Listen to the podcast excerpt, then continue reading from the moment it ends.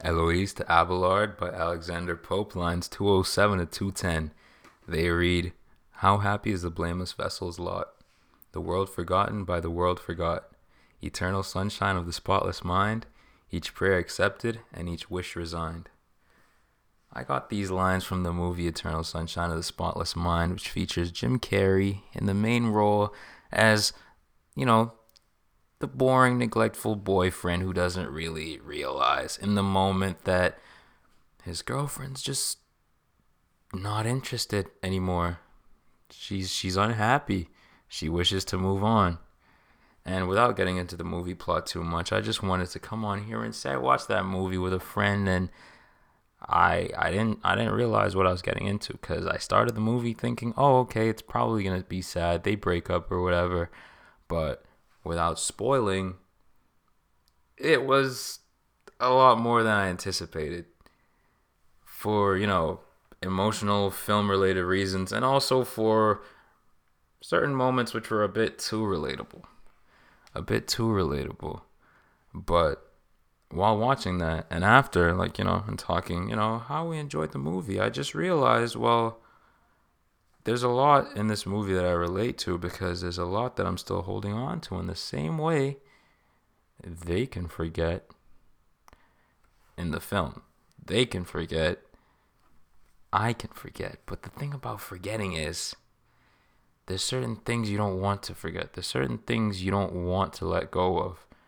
There's certain feelings, there's certain conversations, there's certain, you know, intangibles of a person that you you, you feel like holding on to and being presented with the choice to forget, to not forget, most people go, Well, I won't forget them.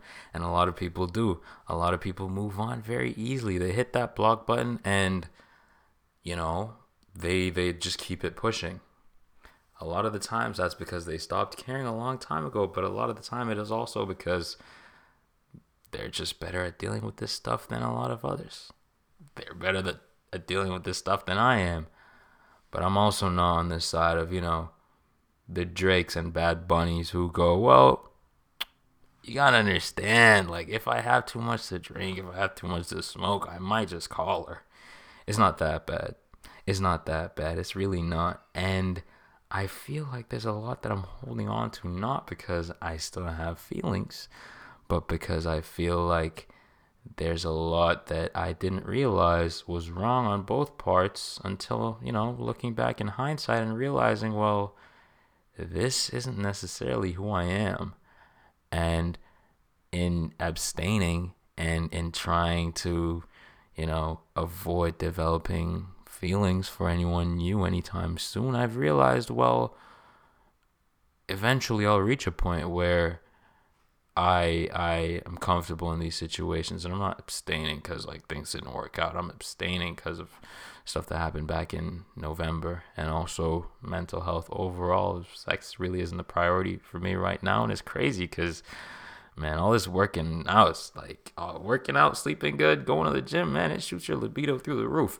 But I want to say that I'm doing all this to make sure that I don't enter any new situation, any new relationship, whatever, what have you, down the line, thinking, oh, I'm scared of treating you the way I treated others, or I'm scared of not being able to express these things, or I'm scared of hurting you. And I'm like, well, that's no way to live.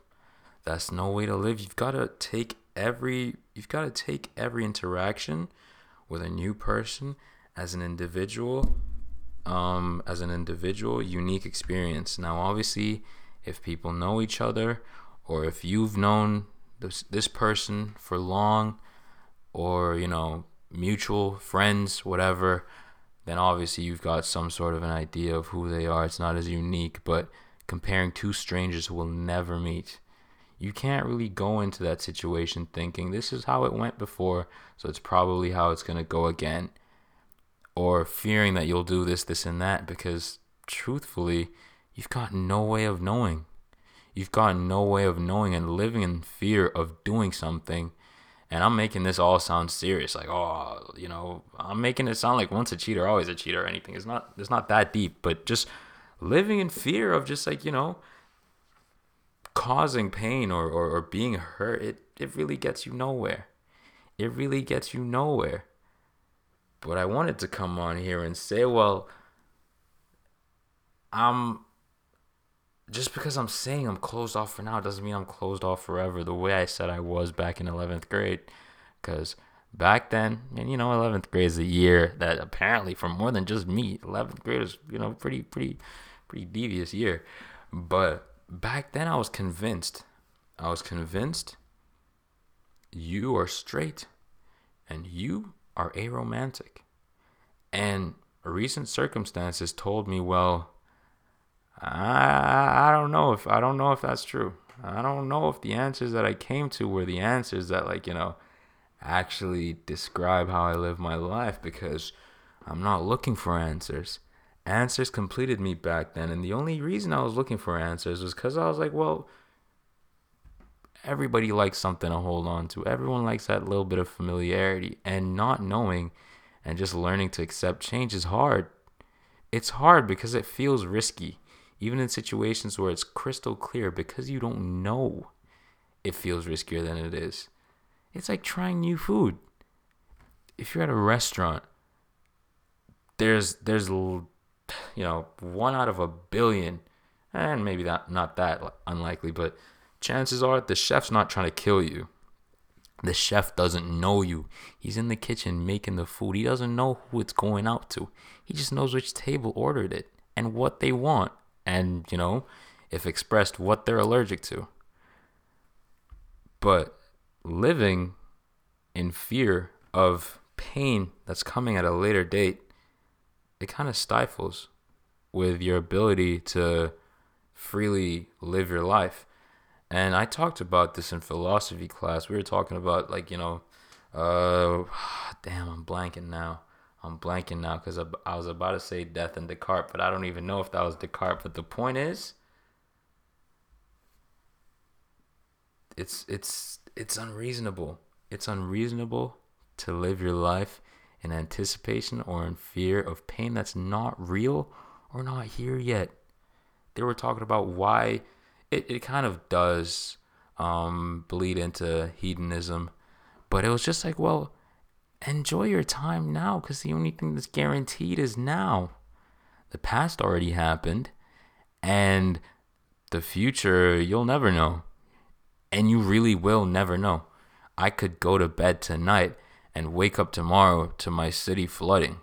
I could wake up tomorrow and be outside of a simulation. I could wake up tomorrow and study reports baby born in, born in Chernobyl has wings. I don't know what's happening tomorrow. I can only control what's happening today.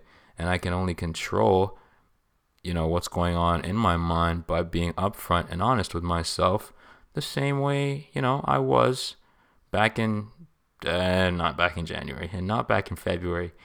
But, uh, I, I'm definitely better than I was back in the first semester because, oh boy I was, I was, I was telling, I was telling my boys, I was telling them, listen, we came here to be whores.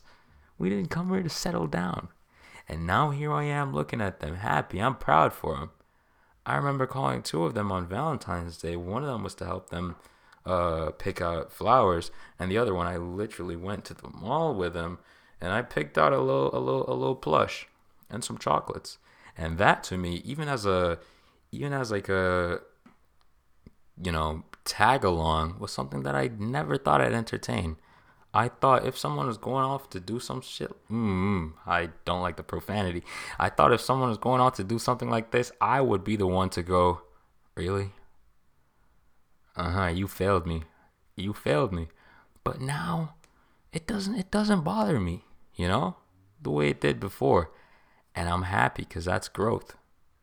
I'm happy because that's growth, and I'm happy for them, and I'm also happy for myself. And I'm happy for myself because I remember first semester I wrote on the fridge and I said, the CLB lifestyle, certified lover boy, lifestyle is a disease that I hope to never catch. And then, you know, things happened and now it doesn't really scare me anymore.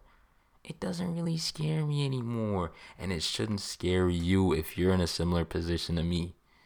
Is all I'm going to say, really.